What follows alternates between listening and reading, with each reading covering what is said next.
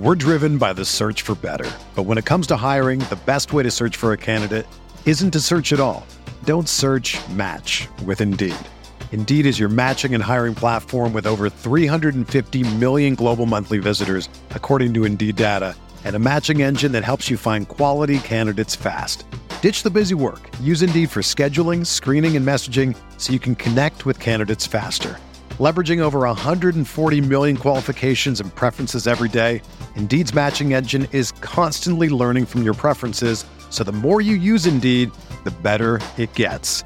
Join more than 3.5 million businesses worldwide that use Indeed to hire great talent fast. And listeners of this show will get a $75 sponsored job credit to get your jobs more visibility at Indeed.com/Blue Wire. Just go to Indeed.com/Blue Wire right now and support our show by saying that you heard about Indeed on this podcast. That's Indeed.com/Blue Wire. Terms and conditions apply. Need to hire? You need Indeed. This podcast episode is brought to you by Coors Light. These days, everything is go, go, go. It's nonstop hustle all the time. Work, friends, family expect you to be on 24/7. Well, sometimes you just need to reach for a Coors Light because it's made to chill. Coors Light is cold lagered, cold filtered, and cold packaged. It's as crisp and refreshing as the Colorado Rockies. It is literally made to chill. Coors Light is the one I choose when I need to unwind. So when you want to hit reset, reach for the beer that's made to chill. Get Coors Light in the new look delivered straight to your door with Drizzly or Instacart. Celebrate responsibly. Coors Brewing Company, Golden, Colorado.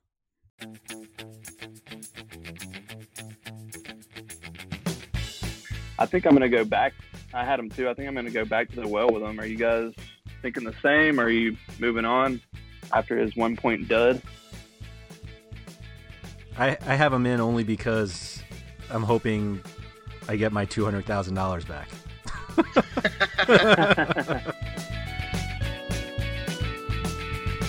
This is the Fantasy Soccer Podcast from RotoWire.com, your premier source for fantasy sports. For player news, projections, DFS lineup optimizers, and more, please visit RotoWire.com/soccer.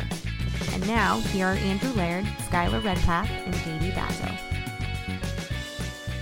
Hello and welcome back to another episode of the RotoWire Fantasy Soccer Podcast. My name is Andrew Laird, Senior Soccer Editor of RotoWire, joined on this Thursday night by JD Bazzo and Skylar Redpath. The band is back together. Finally, we've got all three of us on to talk some Major League Soccer. JD, I'm going to start off right with the question everybody's been asking, been wondering about.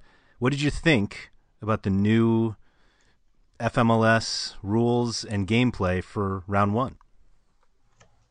I think a lot of people are upset, but it worked out like fantasy soccer tends to work out. In terms of the scoring and everything. So it's not anything to get too upset about one way or another. I think my team did pretty good. I think the players that you thought were going to do good tended to do all right. And the switcheroo kind of played out how I thought it would for the most part. So I don't know. It was an okay week one. I was more interested in the real soccer personally. Okay. Skylar? Yeah, for me, it was a little bit of a trial and error, especially with some of the new switcheroo rules or whatnot. Ended up with 71 points, so I wasn't pleased with that. I've got a little bit of ground to make up, especially it looks like JD hit 86. Well done. Thank you. But no, I mean, in general, I mean, yeah, there are definitely some hiccups right out of the gate, which I feel like anytime there's something new, then there's going to be some frustration to deal with at the beginning. And then, I mean, for me, I kind of look at it like this. Like, if you really like a band, you know, you're really into a certain band and they come out with a new CD, like it, or whatever CD, CD these days, a new download. I'm still a little old school. I've got a few CDs hanging around. But yeah, I mean, it takes you a little bit to warm up to it. And then you're used to it again. It's just I feel like it's going to be kind of the same with MLS Fantasy this season. Give it a round or two, and I think we'll. I think you know the first week will be behind us in a distant memory. So yeah, I'm ready to. I'm looking forward to week two already. Yeah, some people still buy Weezer albums no matter what garbage they've put out since the 90s. So MLS Fantasy is going to have at least a couple dozen people playing for another couple decades. Hey, how did you know Weezer was actually my first concert? Wow. Oh, nice. It was my first live show. Yes. So how about that? There's a little nugget of info for anybody that's right wanted to know what my first concert was. I feel like obviously the change of making everybody lock when their game's locked made playing a lot more intense is such a dramatic word, but like you had to be on, you know, if you take this seriously, which we do, you know, you had to make sure that the guys that you had in your starting lineup were starting, like, regardless of whether you had switcheroo plans. Like, now you have to really go in and make sure all your guys are there. But one of the things we were talking about earlier this week that really, I don't know if it was something that we just kind of overlooked because we didn't really think it would change much, but the player price changes seemed to be like dramatic early on. And JD, you pointed this out, since you're already like $2 million, whatever the 2.1 2.1 ahead of me, 2.1 million ahead of the 100, and you went down, so right, more than that ahead of you. So that's like a mid-level player the whole way to a high-price player is now the advantage I have over your team going into week 2. However, I'll say this, I thought about it a little bit more, and the lower priced players seem to get a bigger price boost, or at least a bigger chance of getting a price boost, even if they have a mediocre game. So maybe that'll even it out. The high price players have to perform pretty well to get a price boost. So if you can't afford as many, you're actually probably catching up, and maybe it will even out, or maybe it'll catch up. But I am a little scared that it's just gonna, the teams with a lot of money are going to run away from the teams who kind of have a couple rough weeks to start. And maybe that's why they're doing 2 seasons. Maybe they also just didn't think about it at all. But it's definitely notable, and I think it's something to think about in terms of the switcheroo. Yes, yes. If you were going to use 2 players that are minimum price and aren't going to play at all, you're missing out on 2 potentially very nice cheap guys you could have that are playing and could get a price boost. I mean, if you have like a $4 to $5 million guy, and you, for instance, I had Henry Wingo from Seattle. I ended up having him on my bench. I just, because of the different like rolling substitutions, he ended up on my bench. He was 4.5. He got 5 points. Not all that hard to do. And he went up $300,000 or 0.3 or whatever you want to say. So, I mean, I was extremely excited about that, but if I used a 4.0 scrub on my bench instead, I wouldn't have that 0.3 right now. So it's something to think about. Maybe you don't want to do that double auto-roo or whatever people are calling it. Maybe you just want to keep it to 1, or who knows. It sounds like I'm speaking a different language sometimes with this game. The thing that jumped out at me was less the guy – like. And it's probably because I lost out on it, but like, I started Chris, are we calling him Mueller? Mueller? I think, yeah, Mueller. I don't know. So I had him basically as essentially part of a switcheroo. I didn't end up playing him, but he started and had a terrible game, and he lost money. So like he went from 4.5 to 4.3. And so, like, I'm losing it. If like he led their team in shots, too. Right? So yeah, so it's like it almost not prohibits you, but it puts added risk in using riskier guys for a switcheroo, because not only is it possible that you don't use them, but then they lose money with you not losing them. So like that put me behind already. Does it seem like players that are subbed off earlier? Or penalized for just minutes played, or it was Mueller's game just not that good? Because I know somebody came on at halftime and they were penalized because the second half stats just didn't accumulate as much as if they would play a full game, and I think they got nailed. He played 58 minutes. And yeah, I watched that game. I mean, he actually looked good. I know that doesn't mean much for fantasy purposes. Like, that's not going to correlate, not going to relate to any fantasy stats. But he looked good out there for his MLS debut. It felt like he did more than 1 point worth. Yeah, well, I had Tolo, and he slammed the post. Yeah. I had Alessandrini, who went off. I think everyone probably did, but he was my captain. Went off after about 60 minutes. And also, I should note, even though I had a good scoring week, it was not because of anything I really did with the switcheroo. I was chasing a lot of defender clean sheets, and I got zero.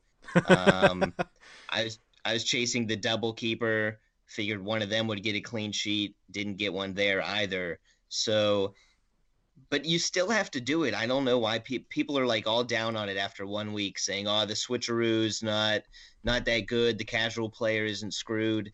Yeah, you are. If you're not doing the switcheroo, you're probably not going to be doing too well in fantasy. You have to try because it's going to work some weeks, and just by cycling through the different kind of, it's kind of like a poker hand. You start with the cards in your hand, and then the first set of games is kind of like the flop. You have a couple outs. You get the next card. You get the next card. You have to keep trying with every card. You obviously in poker you can fold right away or whenever, but you have a lot of outs with this new switcheroo premise in the game, and you have to take your shots. I mean, I don't think playing it super safe and just putting all scrubs on the bench is the way to go. How'd you play it, Skylar? Yeah, like I said, it was a trial and error week for me. So I had to I actually went with New England's keeper. I believe his name's Matt Turner, who I think was a surprise starter for the season opener. But he was min price for a keeper. Ended up getting 3 points. So I think originally I was like, I mean, for a minimum price keeper, I would probably be okay with that. But then I stuck Tarbell in as my starter, hoping that he'd get a clean sheet against Minnesota. That did. I mean, it looked good for about 80 minutes until Kevin Molino scored a brace in the last 10 minutes. But so, you know, the keeper thing, like JD said, like that's an obvious play. Give yourself two shots at a clean sheet all season long. There's no reason not to. I mean, you pick out a keeper from the early games this week. New England's keeper and Zach Steppen are two that jump off at me because they both play in the two early games on Saturday. So if Turner's in again, then I'll probably give him another shot. I mean, they're playing at home against Colorado. So 4.2 million for a keeper that's starting at home against, you know, attack that we haven't seen yet, I guess. Maybe we've seen a little bit in CONCACAF Champions League, but we didn't even see the Colorado attack last year. Yeah. Right, yeah.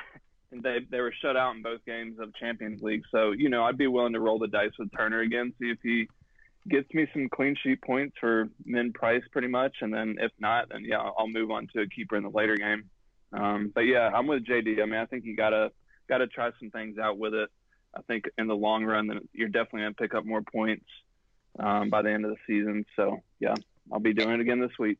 Yeah, we're set it up so that you have to make decisions like Sunday morning, like after the Saturday games. Like, it doesn't have to be an all-day type of thing if you can't afford for it to be. It would be really nice if we had an app that worked and it would notify us when a player wasn't in the starting lineup. That would alleviate a lot of pains, I think. But also, apparently, there was problems going on where, like, people's players didn't lock and the games had started, so you could, like, make changes to your lineup after the games kicked off. Some people could. I don't know. It sounds like there were a lot of glitches in week one, but I don't know. I wasn't paying enough attention to really notice, and just going to roll with it. Yeah, I felt like That's like old school – I was going to throw in that is old school Mondo Goal style there for anybody that played on Mondo Goal. Like in the early going, there were several players that caught on that you could, you know, a guy scores a goal in the first 5 minutes of the game, you go in and add him, you know, remove whoever you had at forward and throw him in, got automatic goal points. Not saying I ever did that, but I know of course out there did. I'm going to bite my tongue about Mondo Goal because I believe they were a sponsor years and years ago before they folded. That's big of you. Thank you for that. We've had enough fun with Mondo Gold. Yeah. All right. R.I.P. Mondo. Yeah. Let's jump into this week's slate. We've got 9 games. You already alluded to it that the first 2 games, we've got Columbus at home against Montreal. That's at 1:00 Eastern, and then New England hosting Colorado is at 1:30.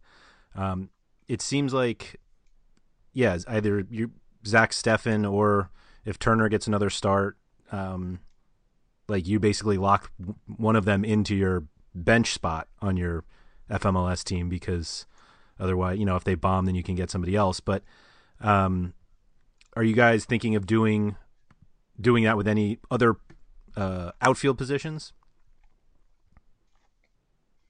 I have a Boubacar in my lineup. Oh, go ahead, Skylar. Are we just talking from these 2 games, Andrew? Yeah, mostly if you're thinking of like a switcheroo with just, these first 2 games. Okay. JD, you said you had a Boubacar? Yeah, I think he's locked in. I think maybe a Cristian Martínez is someone I'm thinking about in a real switcheroo on the bench. And then also a Jack Price, Edgar Castillo are 2 guys I'm looking at from Colorado, just because I think New England might be the worst team in the league. Jack Price seems like he's going to run that midfield. He's $7 million, pretty affordable if you want to consider like him versus an Alphonso Davies later on. That's a reasonable kind of 1-2 to pick between. And Castillo, if they're playing 5 in the back and he's a wing back, I think Castillo's pretty talented and he can get up and create some offense. So he's only $5 million. I just see a lot of value in these first 2 games, and I know Higuain's going to be popular. But there's a lot of guys to squeeze in, so I don't think I'm going quite that high.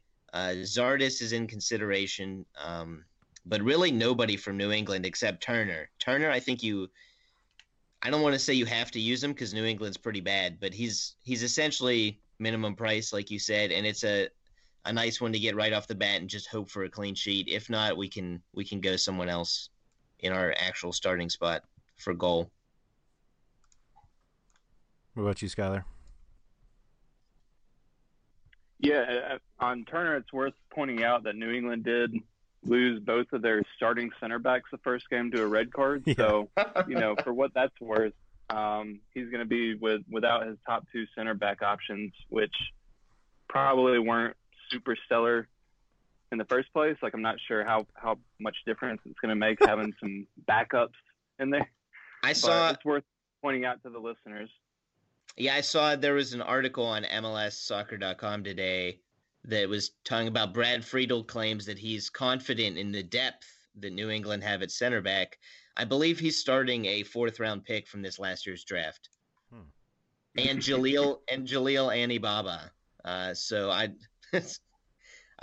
guess maybe they're not worse than the 2 actual starters who both got red cards, but I don't know. It's no surprise they got red cards either after that horrific tackle that Friedel said he didn't see a problem with in the preseason by, is it Zahibo, their new defensive midfielder that kind of went studs up on somebody? Yeah, Wilfred Zahibo. So far, so good. Friedel setting a really good example for his players. Just go into Philly and get destroyed. I'm excited to pick on New England this year. I was going to say, I think this is going to be a topic that we have quite often on this podcast. You don't even start Kellen Rowe. What a joke. Yeah, I think that's going to change this week. And Rowe's one that, if we're looking at that switcheroo, $7.5 million, if he starts, then I would probably consider him in that spot. Maybe one other guy from New England that's kind of caught my interest in preseason was Christian Pania. Came out early last game because of the red card, so we didn't really get to see him full force. But I really like what I saw in preseason. I think he's one that can be a game changer for them if he gets going. So don't know if I'm going to invest this week, but I've got my eye on him. Diego Fagundes is one that I'm always looking at from the Revs. So I don't know. I mean, I like the Revs options this week.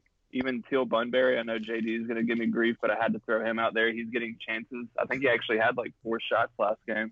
He was actually awesome. So, he actually had a lot of good chances in the box. If you sort the stats on Rotowire by like touches or shots in the box, I think he's up there.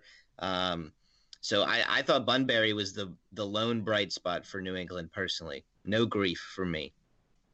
Okay. New season. Yeah. New season, new JD. No Bunbury hate. But no, I mean, yeah, I think there might be some sneaky fantasy plays from New England. It's just a matter of if you've got the cojones to go there. I guess if that's what you want to go that way. But anyway, so you guys staying away from Piatti? I am, yeah. Okay. Yeah, I'm staying away from him. Right. And I'm Montreal in general, then I'm kind of just taking a wait and see with them. I think Piatti is going to be have to be their go-to this season.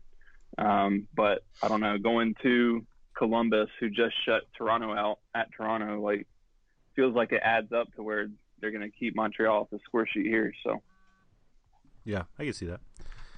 All right, the next game, the next like early one is RSL home against LAFC, who got a pretty solid result in their opener. It seems like this game has like a ton of fantasy players in it that we'd at least think about and that we'll probably talk about throughout the season.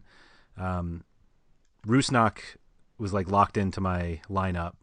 Because I'm not really sure, even if LAFC can score, and it's not like they scored that many last weekend, but it seems like RSL should be able to score. Do you guys think you'll have like multiple pieces of RSL against an expansion team in their second game? I do.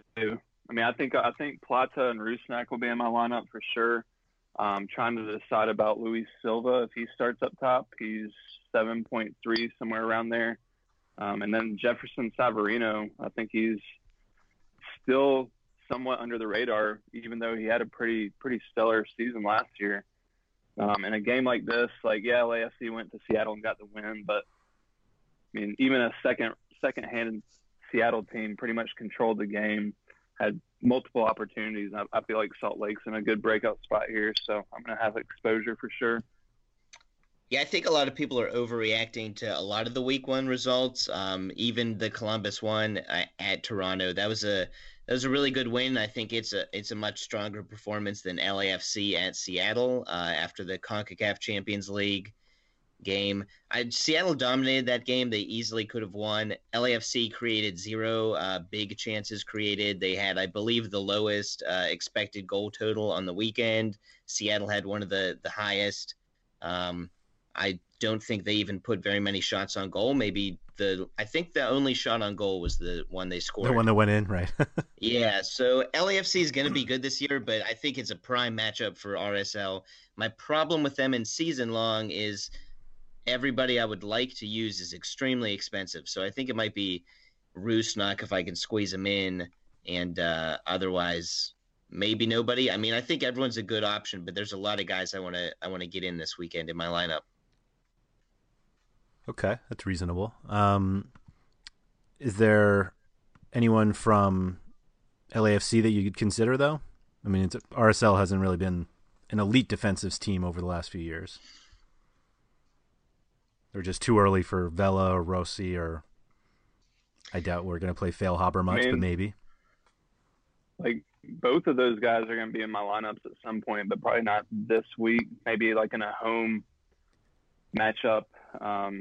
I don't know. I mean, there's just too many good options, I'd say, in week two to go there right now. If anything, I think you have to go with a cheap player from LAFC in like some kind of situation where you have flexibility in a switcheroo type situation of some sort. But yeah, the expensive options are too expensive. I will note that Benny Feilhaber took their only set pieces, I believe, which I think was actually a little up in the air. It wasn't a sure thing, so that's maybe a daily fantasy note in particular. Okay. Speaking of which, that's a three-game slate right there that we just discussed is the first one on DraftKings. Rusnak is 10,300, the most expensive player. But it seems like, I mean, you got Rusnak, Higuain, Lewin. Just kidding. If you haven't paid attention to MLS this year, that's not – I wasn't serious. That's right. Don't do it. Yeah. Do you guys think – Carlos Vela is $7,000. I think that you kind of have to play him when he's that cheap in daily fantasy. Yeah, I agree with that. But do you think Rusnak is worth the most expensive player on the slate? Yes. Okay. Yeah, I think so on this slate. I mean, you can definitely make a case that Higuaín is more important to have in your lineup, but I think Rusnak. I think you could probably get both anyway. Yeah, do what you can to get both for sure. Yeah, wouldn't be too crazy. Feilhaber is only 6,000 though. Wow. I mean, Dallas, I know they were at home against RSL, but I thought they controlled most of that match. So it's not like they came out and were dominant in their road draw against FC Dallas. Right. So LAFC will have their chances, and I think it's especially going to be interesting to see in the likely case where they get down a goal. I want to see how they open up and actually can play instead of how they bunker and play. That'll kind of be a real test to watch. Okay. Any thoughts, Skylar? Yeah, I mean, just you had me shift over to the DraftKings pool real quick, just asking about Rusnak, and one player that jumped out. I mean, I know kind of skipping back a couple games here, but Martinez is 3,700. I mean, that's for anybody that didn't see Columbus at Toronto. I mean, he looked energetic. I mean, he looks like a guy that's going to score some goals or at least contribute to goals this season. I mean, mind the Cisco hairdo, whatever it was. if you can get past that, I mean, 3,700 for a player like that and a good matchup at home, I think he deserves some consideration there. Okay. Yeah, totally agree. This is going to be one of the best years for just wingers in MLS that are kind of ready and willing to just dribble at people and take people on. I think Elise was the number one example of that in week one, but there's a lot of young guys. Alphonso Davies is out there trying to beat people right and left. Martinez is definitely a guy that's going to take some people on. So I'm excited for that. Okay. Awesome. Let's move on to kind of the evening slate. It's four games, starting at 6 o'clock Eastern, with Chicago home against Sporting Kansas City and Houston home against Vancouver. And then the other two games are 7 o'clock, the Red Bulls hosting Portland, and 7:30 is Orlando home against Minnesota. I don't really know what to make about a lot of these teams, other than it seems like you really want some Houston when they're at home.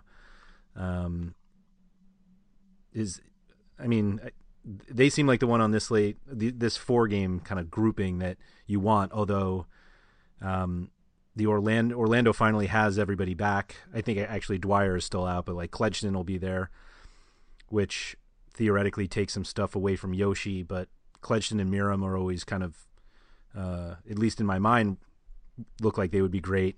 JD, how are you looking at kind of this grouping of teams? Yeah, I think the Orlando matchup in particular is a big highlight of the weekend. They should probably dominate Minnesota. Justin Miram looked phenomenal last week. I'm going to be watching the rest of the lineup pretty closely to see who I can get in defensively. Right now, my season-long team has two Orlando defenders and Bendick in goal. Wow! If Matt Turner doesn't do well, but I think I'm also considering if Pino plays, I might go with him up top because he scored last weekend. I was hyping him a little bit in the preseason, and I like Pino. The one note I'll have is Yoshi Yotun had a pretty down game. Skylar has to be upset about that. I think he will bounce back, but he had a negative rating in the Audi Player Index, which is basically the whose line is it anyway of MLS points. But it does mean something. Yeah, I mean, the Audi Player Index has to be measuring something semi-accurately. So it was a really interesting note considering Orlando controlled the game against DC United while being a man down for over 45 minutes. Not a promising performance for DC by any means, and I think it just showed that Orlando's going to be a serious team to deal with this year. So, yeah, I think this is a great fantasy matchup first and foremost for them. I do agree that some of the other matchups are a little more up in the air, especially Chicago and New York's home fixtures. I think Houston-Vancouver is one that we can shy away from maybe a little bit, dip our toe into the water if we like Alphonso Davies on the road as a switcheroo option or a lease up top, although he's expensive. But I don't know. Man, I want to see. He looks so good. He was unbelievable. He, I think he had 9 successful dribbles or something insane. Granted, most of them were against Greg Garza, but he just. I mean, I say he looked good, but he missed several good chances too, and that he still looked that good. And they had Boniek Garcia playing in the number 10 role instead of Tomas Martinez. Theoretically, with Martinez back, it should improve. But I will say Boniek Garcia comes up with 1 or 2 phenomenal games this season, even though he's old and has been in the league forever. That was one of them, so we probably don't need to expect too many more this year. No love for Minotis? He was really good. Yeah, I like Minotis too, but Vancouver's going to lock it down, play very defensive on the road, and just lob balls into Kai Kamara, who I don't know if I think we thought he was going to be a perfect fit in Vancouver. He's even more perfect after watching one game than you ever could have imagined. Like, he fits Vancouver like a glove. It's unbelievable. And that header. It feels like him and Davies are already clicking. It feels like they're on the same page. It feels like, they've got that connection already, so that's good to see. That definitely plays in the Kai's favor. I mean, when you're playing a racing video game and you go over the little patches of something that speed you up. That's what that is. Mario Kart style. Yeah, that's Kai Kamara's head, and the ball is the race car. It hit his head, and it went so much faster off of it. It was from outside the penalty spot. I think it was an unbelievable goal. I don't know how many times he's going to score that one specifically, but he looks really healthy to start the year. He's getting a ton of air when he's jumping to challenge for the ball. He's motivated. I don't know.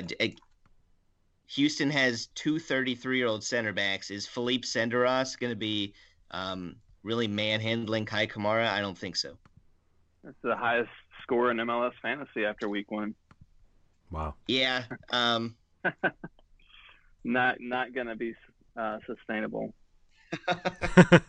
Just like Houston's winning record every season to start the year. Right. They're good at home. Yeah, they play it. They know their strength, and they had a lot of time to prepare for that Atlanta game. And it suited them perfectly. They let Atlanta have the ball. They countered fast and furiously. They pressured all over the field. But A, you probably can't pressure that hard all season. B, teams are going to figure that out. And C, when that's how you play, it's just you're more volatile in your performances because you have to take advantage of the chances you get. I also felt like they gave up a ton of chances to Atlanta, who were just a little unlucky not to capitalize, and they could add multiple goals. So I'm not really buying into the Houston's an amazing team thing quite yet. Okay. That's fair. It's a great result, though. I mean, yeah, you have to give a lot of credit to Wilmer Cabrera for planning that, drawing it up, and everything. So, okay, Skylar, what do you think of this Chicago SKC game? Yeah, I've been trying to figure out what I think of it for fantasy purposes. Might be one that I stay away from, other than maybe a guy like Graham Zusi, which I faded on DraftKings. He was in my fantasy MLS team. I faded him on DraftKings because he was 7,200. Big mistake. I actually thought I had Croizet in there. I felt like he was brought in as the Benny Feilhaber replacement. He was a huge letdown. And then Zusi, on the other hand, went off for 16 or 17 points on DraftKings. I think he hit double-digit crosses. And part of that was game flow, going down to New York City. He was forced to kind of get a little bit more involved and swing balls into the box, that kind of thing. But, I'll probably go back to the well with him.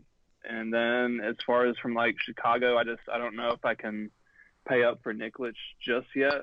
Like, we know that he's got goals in him. I don't know. It feels like on this slate, I want to get the Houston guys and Orlando guys before I target anybody from Chicago. Okay. You feel the same way about Chicago, JD? I think Chicago is going to do pretty well this week. I don't trust Kansas City at all right now to start the year. They're going to take a little while to gel.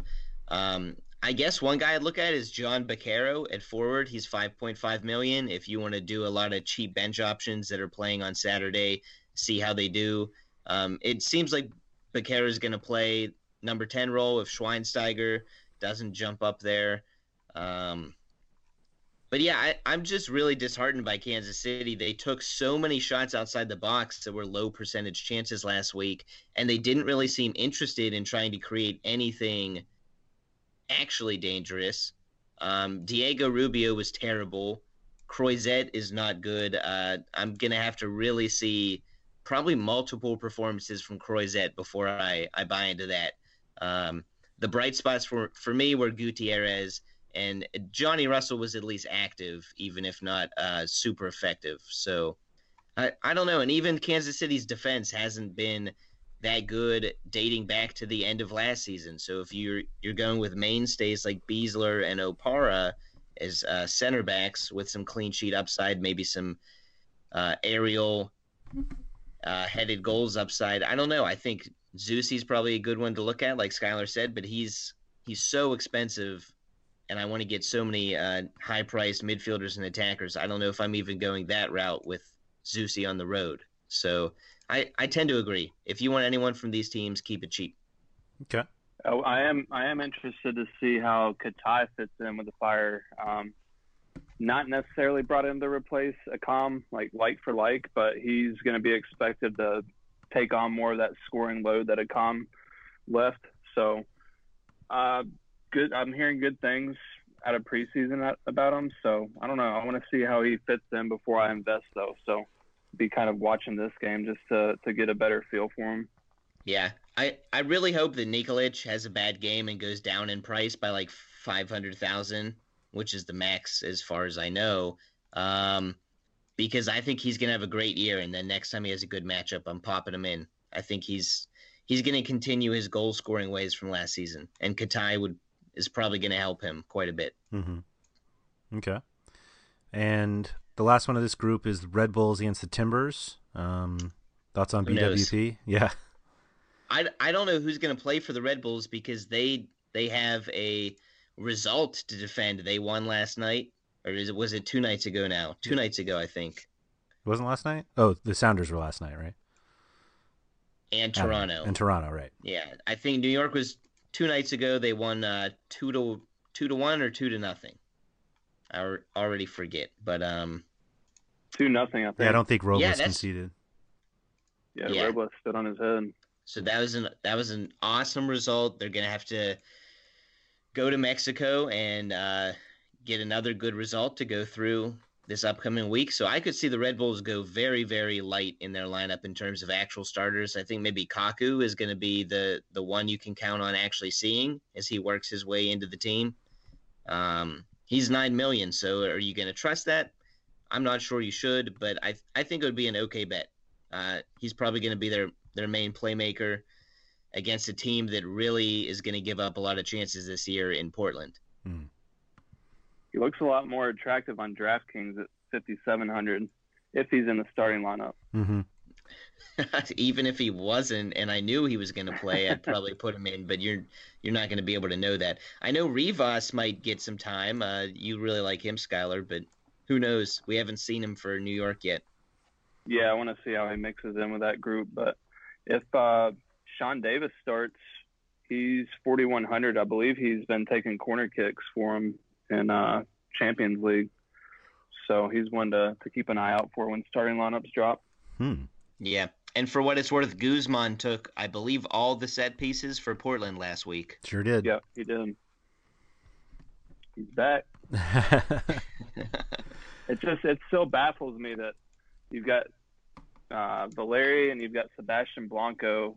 And, yeah, I mean, Guzman's delivery is good, but it feels like you know, to have set piece monopoly with those guys in the mix, something doesn't add up to me. I don't know. But I'm if not this... Caleb Porter though. Or well, he's not their coach. I guess Savarese. Yeah, your point was true though, because it was mostly Porter last year. We've only had one game of Guzman under Savarese. Right. If these teams were both full strength, I would definitely play a lot of New York guys. I think they would definitely control the match, but it's not going to be that way. And I think Portland still have plenty of attacking power. It's just defensively not great. Diego Char is probably not going to be back for this one either. So. Yeah. So like would a reduced Red Bulls team make you think about Valeri more, or does it not really matter? Probably not with the other options this weekend.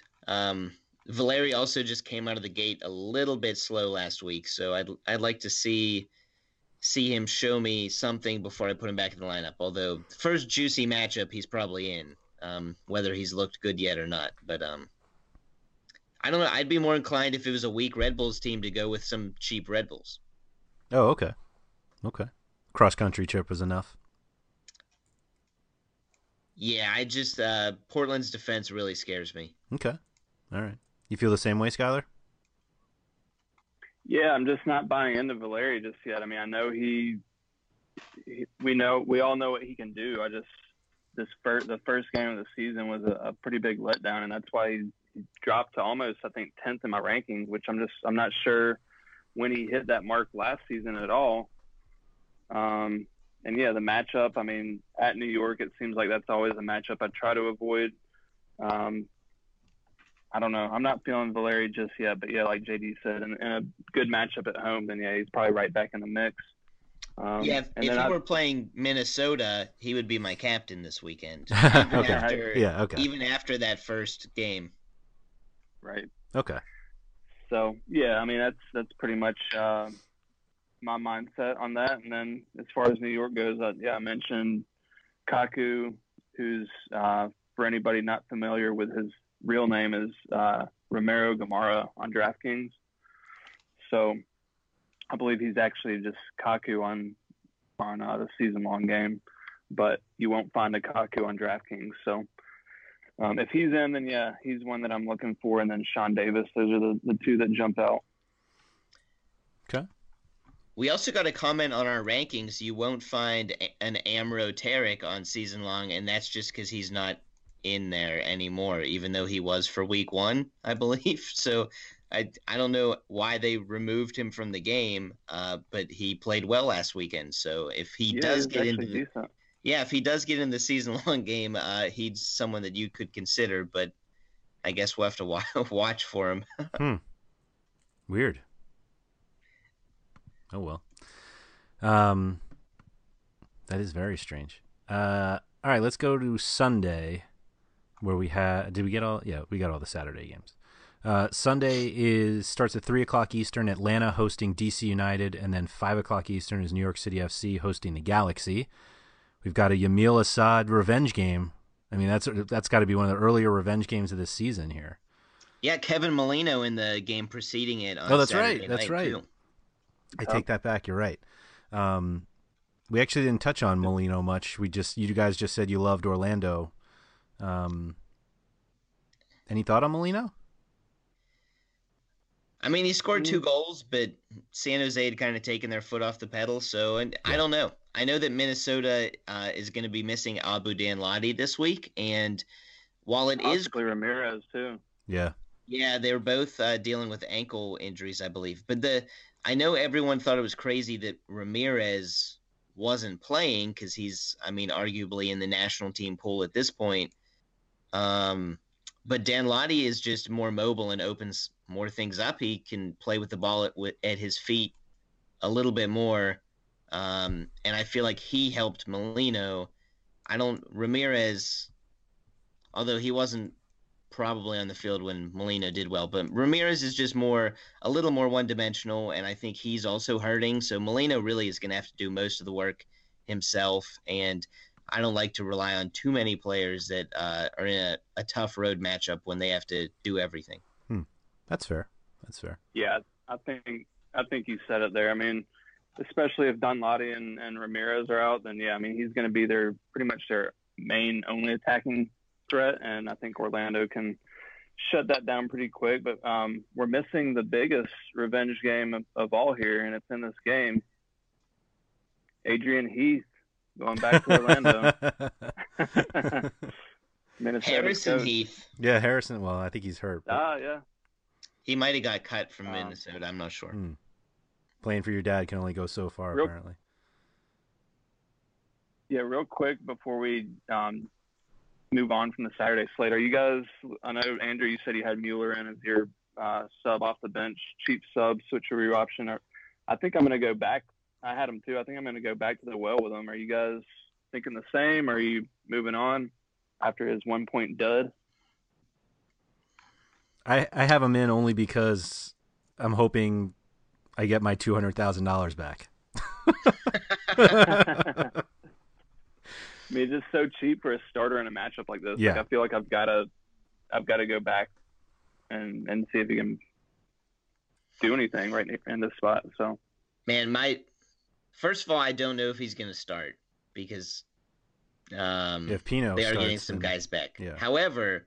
My one problem with playing him, as attractive as the $4.3 million is that I want to use like four other guys in this matchup for Orlando probably that can give me clean sheets or Miram, maybe Pino in a switcheroo if he's going to start. So I don't know that I have a fifth. We can't play a fifth person from one team, so it's kind of we have to weigh how do we use those spots and is Mueller the best way to, and he definitely might be because has a good matchup and he's cheap, but.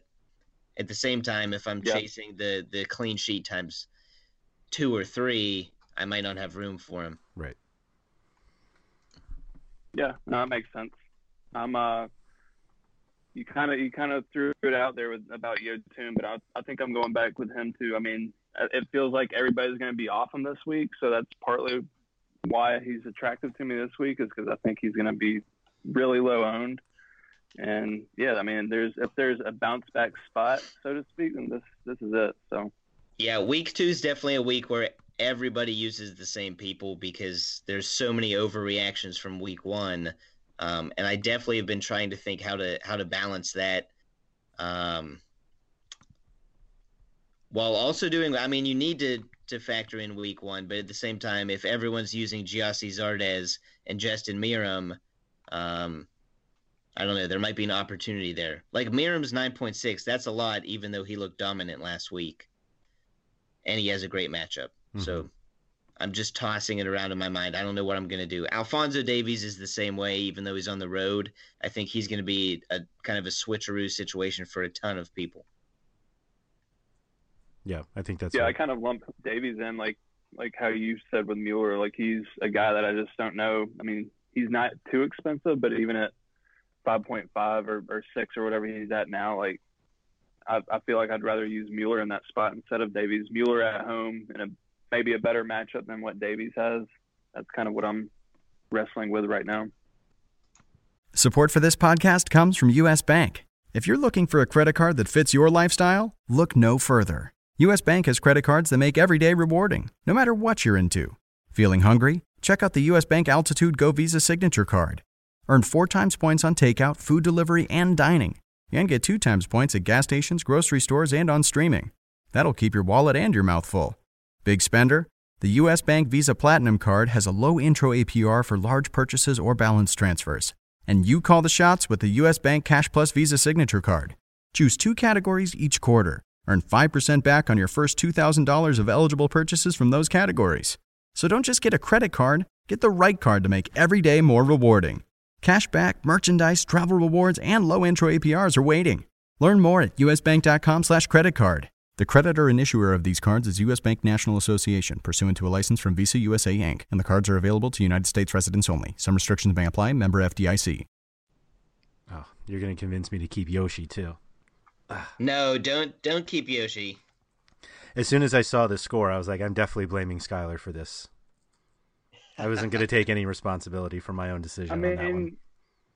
you can't really, I mean, look, they got a red card, like, what, first half, 5 minutes before the first half. So, I mean, that kills a fantasy play right there in itself. Like, your team probably had to play not quite as aggressive in the attack and that kind of thing. They dominated possession. Yeah, they still dominated possession, but, I mean, you're a man down. It's definitely going to take an effect. So, I'm just saying, like, there were factors that I think played into Yotun's bad, you know, quote unquote bad performance. Like, I don't think he was as bad as people think. He hit the post. I mean, he was all right. I think he'll be okay this week. Yeah, my friends at Audi would have something to say about that. But... Get out of here with that, man.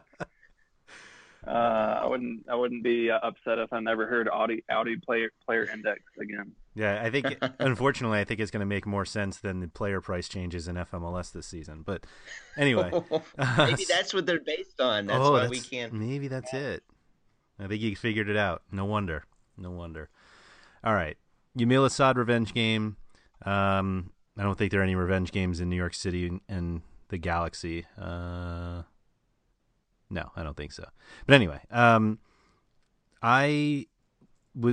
JD, I feel like when we podcasted last week, we were saying we thought DC would be a lot better this year.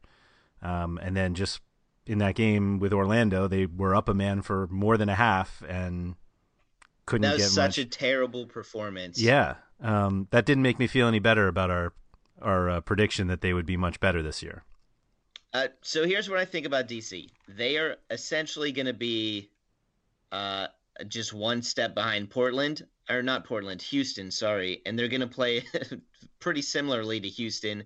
But by the end of the year, I think they have potential to be a little bit better. Just because I think they do have some pieces that I like a lot.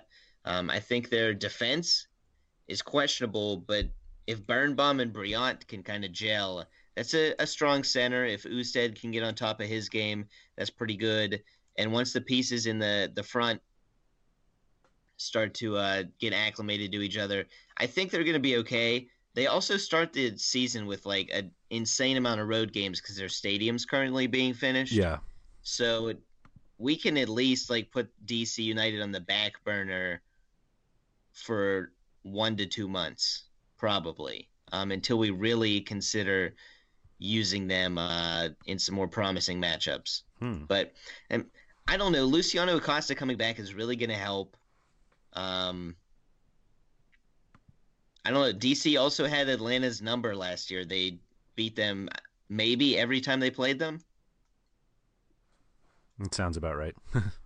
I know the MLSsoccer.com is really hyping that going into this week. I've already seen an article or two about how DC United were the kryptonite to Atlanta or whatever. But and everyone's going to be down on Atlanta after the bad first week. So, I don't know. I think there's a lot of overreactions there as well. For instance, people think Darlington Nagbe is suddenly a bad player and is going to disappear like he did all the first game. I thought he was notable in the first game. I mean, I wouldn't say he did great, but he was pretty involved. I can see how he's going to be a really valuable distributor for that team.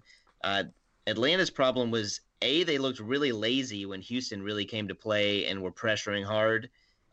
They weren't tracking back very much. Atlanta wasn't. That's like the worst team to not do that against. Yeah, exactly. I mean, other than maybe Atlanta themselves right. When they're motivated. I know the defense was terrible. Lorenowitz is not a center back, sorry. He's also probably not a center defensive midfielder anymore, so he's just a fill-in when they need someone. And LGP, Leandro Gonzalez-Perez, was such a terrible game. Like, for someone that was one of the best defenders in the league last year, you couldn't really draw up a worse first game to start the season than he had. So it was only about 39 minutes, though. He didn't have enough time to make it back. Yeah, it was straight garbage. Atlanta's going to figure it out. And Miguel Almirón, I know he missed a sitter. He slammed the post on a penalty kick as well.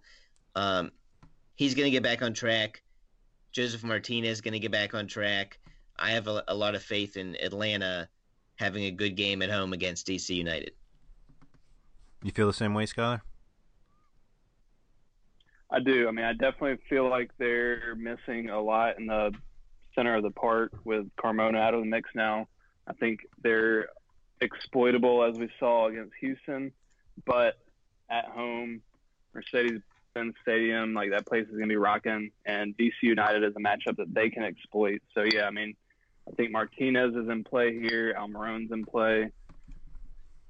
I mean, those are the two guys that I'm probably going to be trying to find a way, at least Almirón, find a way to get him in my MLS fantasy lineup. And then Joseph Martinez, I'm trying to figure out how much I want to invest at forward, if I want to go with him or David Villa. That's a decision that I'm going to have to make, you know, ahead of Sunday. So those two are definitely, I think I'm going to go with either one of them right now. I'm just trying to figure out which one. So somebody sell me. Well, I was going to say, JD, if you look and think to yourself, I need to have some Atlanta exposure, do you go to Almirón first or do you go to Martinez? My first one is Almirón right now. I'm actually shifting my lineup as we speak to put to make sure I get Almirón in, because my first draft couldn't quite fit him. And I said, you know what? I'm not playing Pedro Santos when I can have Almirón for $1 million more. Yeah, Almirón was the first guy in my lineup. I just not sure. I have Villa right now, only because I already have Almirón. Like, it doesn't. I don't feel like I'm missing out on Atlanta. If I could only have one of those two guys, considering the fact that you can like have alternative players if you don't get one of them, I would take Villa. I think he's further ahead of the good forwards on this slate than Almirón is ahead of the good midfielders.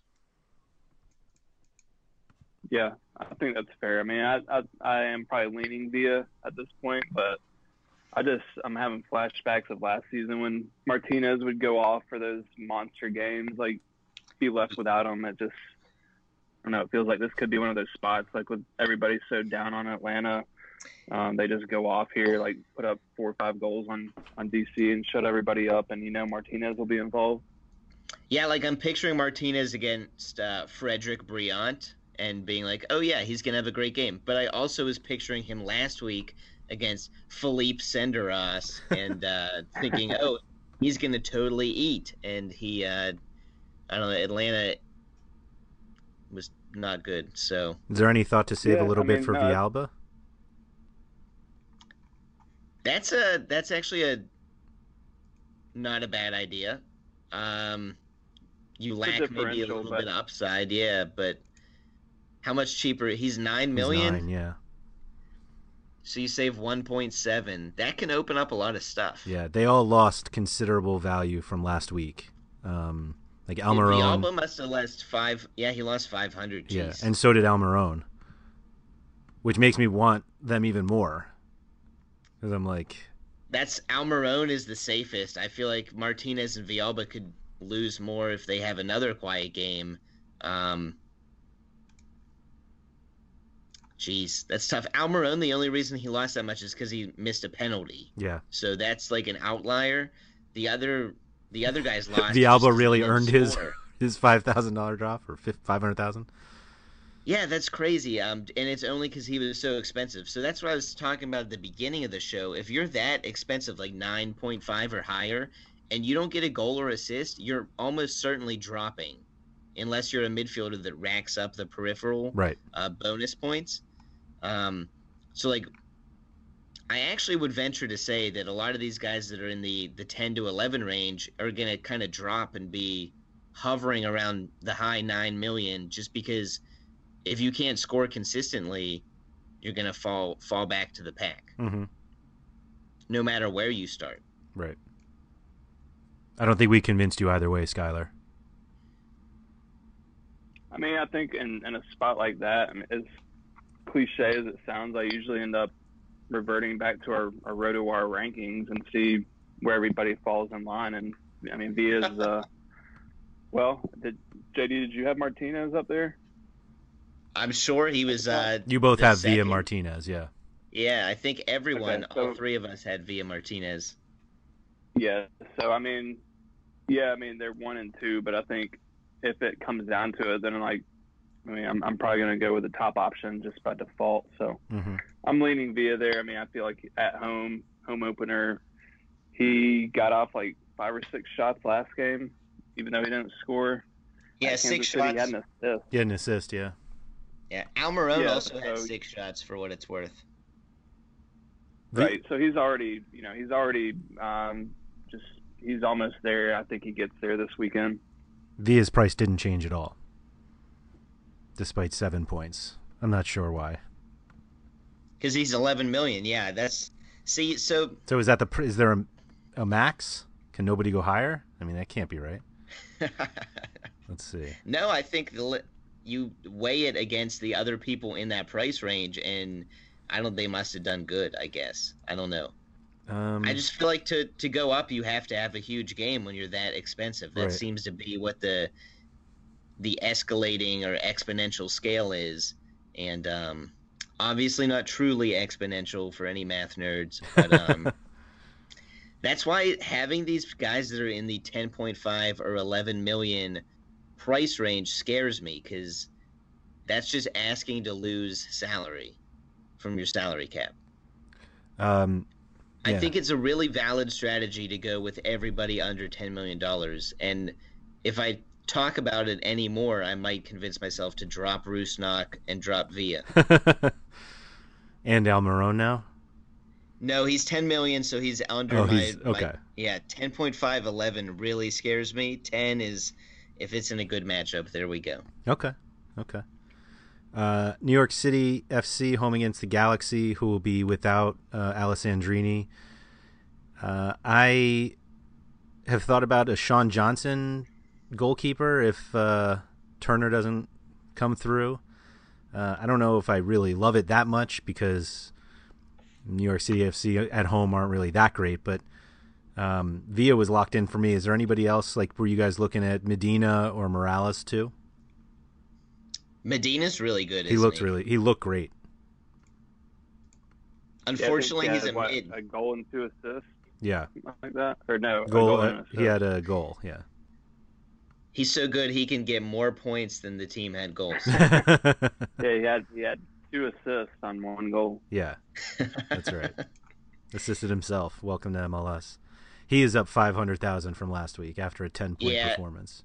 And he's a midfielder, and he's not like an accumulating midfielder necessarily, so he's a little scary to me. Yeah.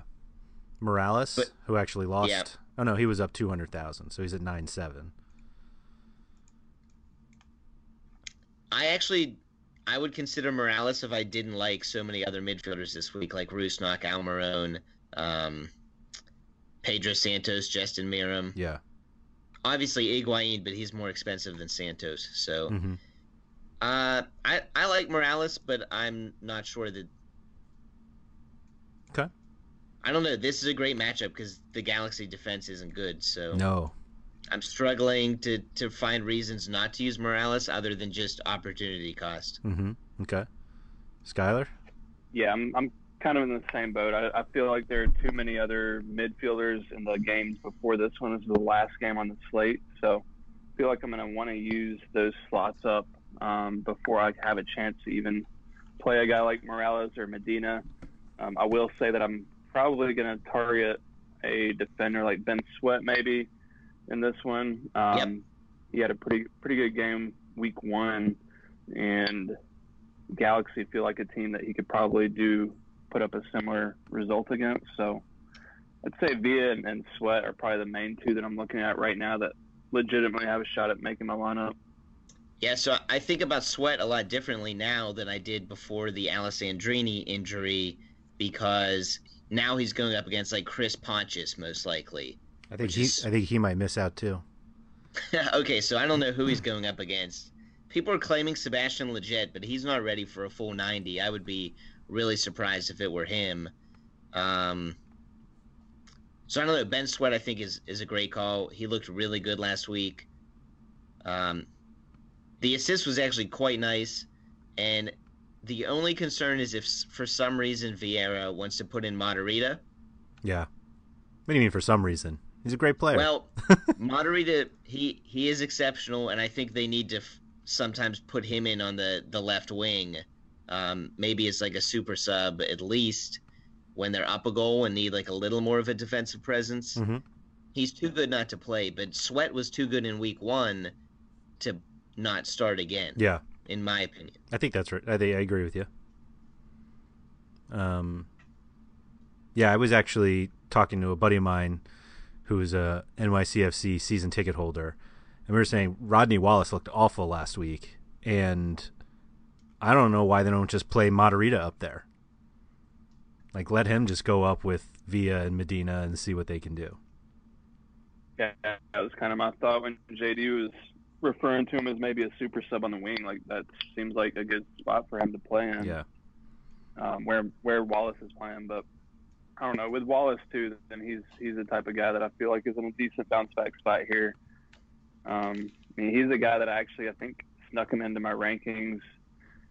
Maybe not. I don't know. He was on the bubble, if not, but I think a lot of people are going to overlook him based off of the week one performance. So I feel like he's kind of a sneaky play, if not in season long, then on DraftKings. Mm-hmm. I imagine there will be a 2-game slate on Sunday.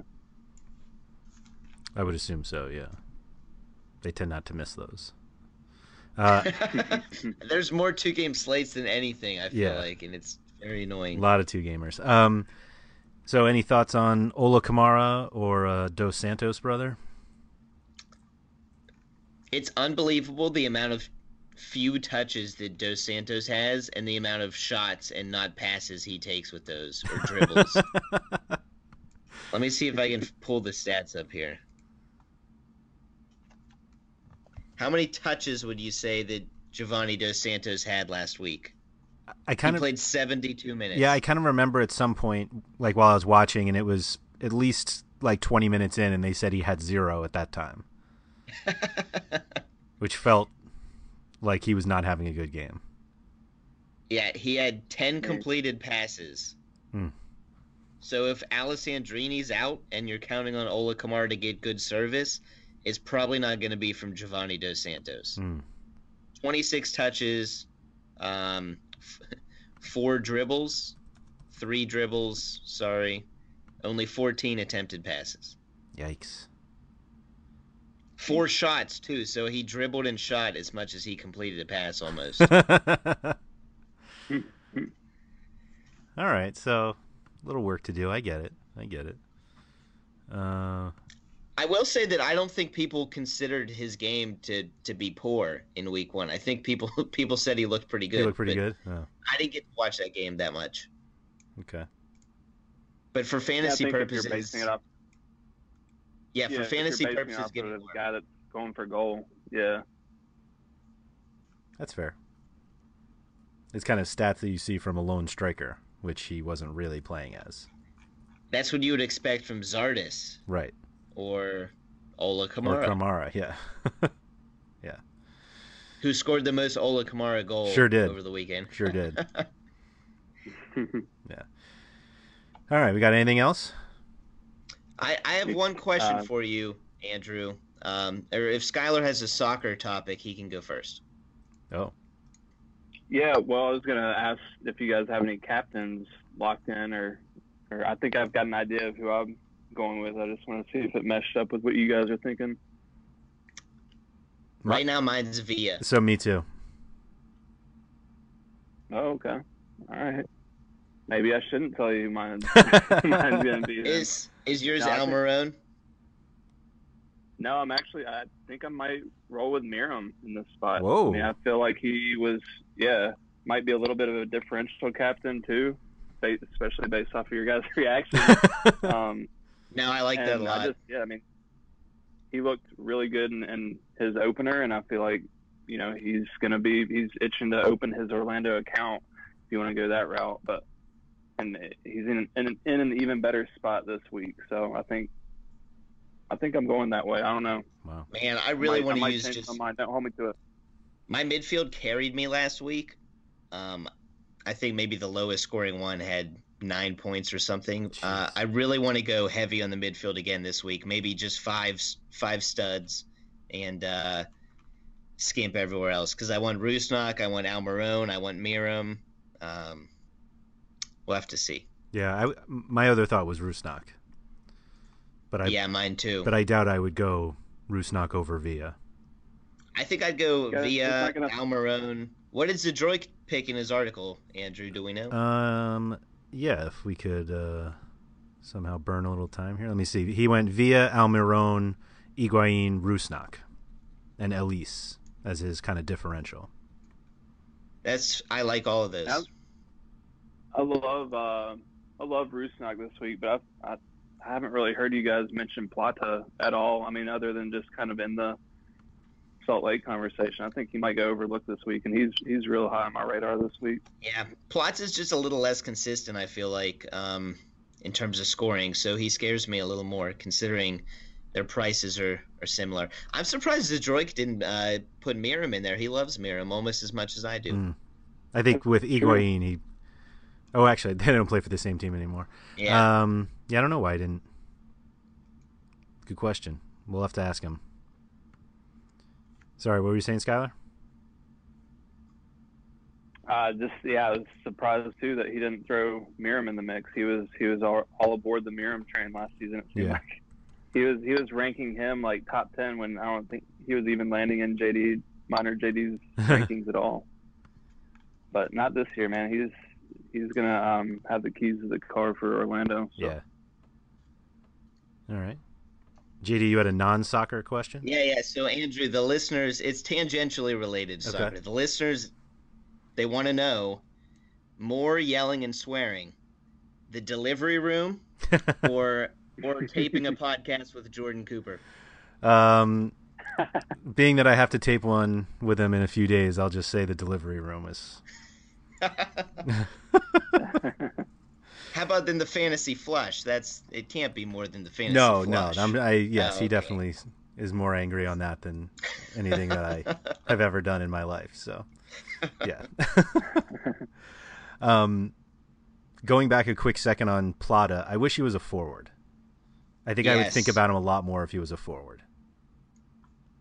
Yeah, I've seen that. I've seen several people say, why is he a midfielder and Savarino's not, or...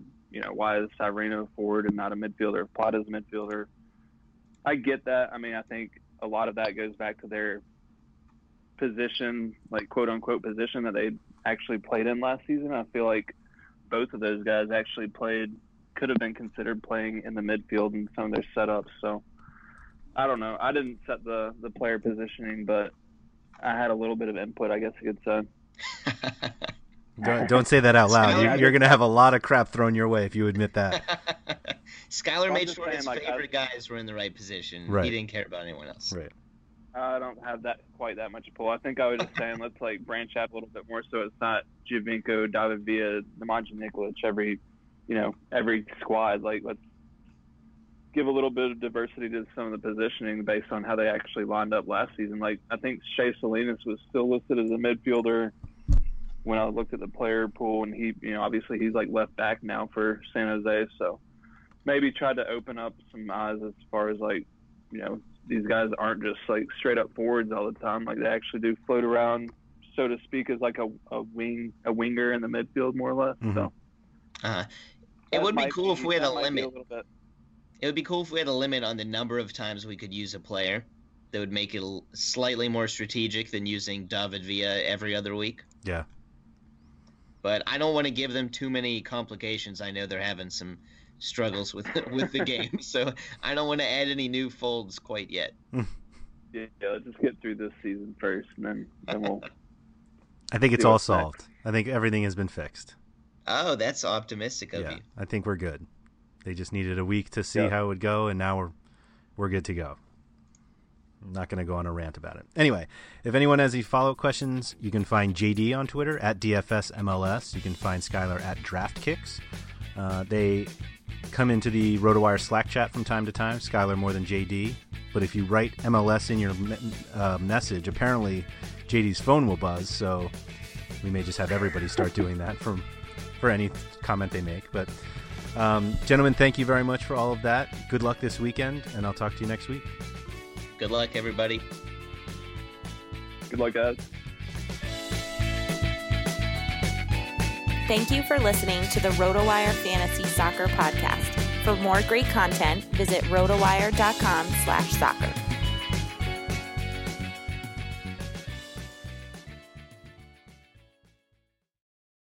Whether you're a world-class athlete or a podcaster like me, we all understand the importance of mental and physical well-being and proper recovery for top-notch performance. That's why I'm excited that Unified Healing is sponsoring this podcast. Unified Healing is a new and super innovative global network of wellness centers powered by Energy Enhancement System, or EE System. If you haven't heard of the EE System, you'll want to listen up. This technology promotes wellness, deep relaxation, purification, and rejuvenation.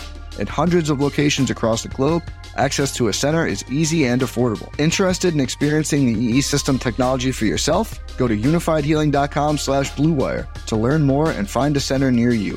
That's unifydhealing.com/bluewire. No material or testimonials on the Unified Healing website are intended to be viewed as medical advice or a substitute for professional medical advice, diagnosis, or treatment. Always seek the advice of your physician or other qualified healthcare provider with any questions you may have regarding a medical condition or treatment and before undertaking a new healthcare regimen, including EE System.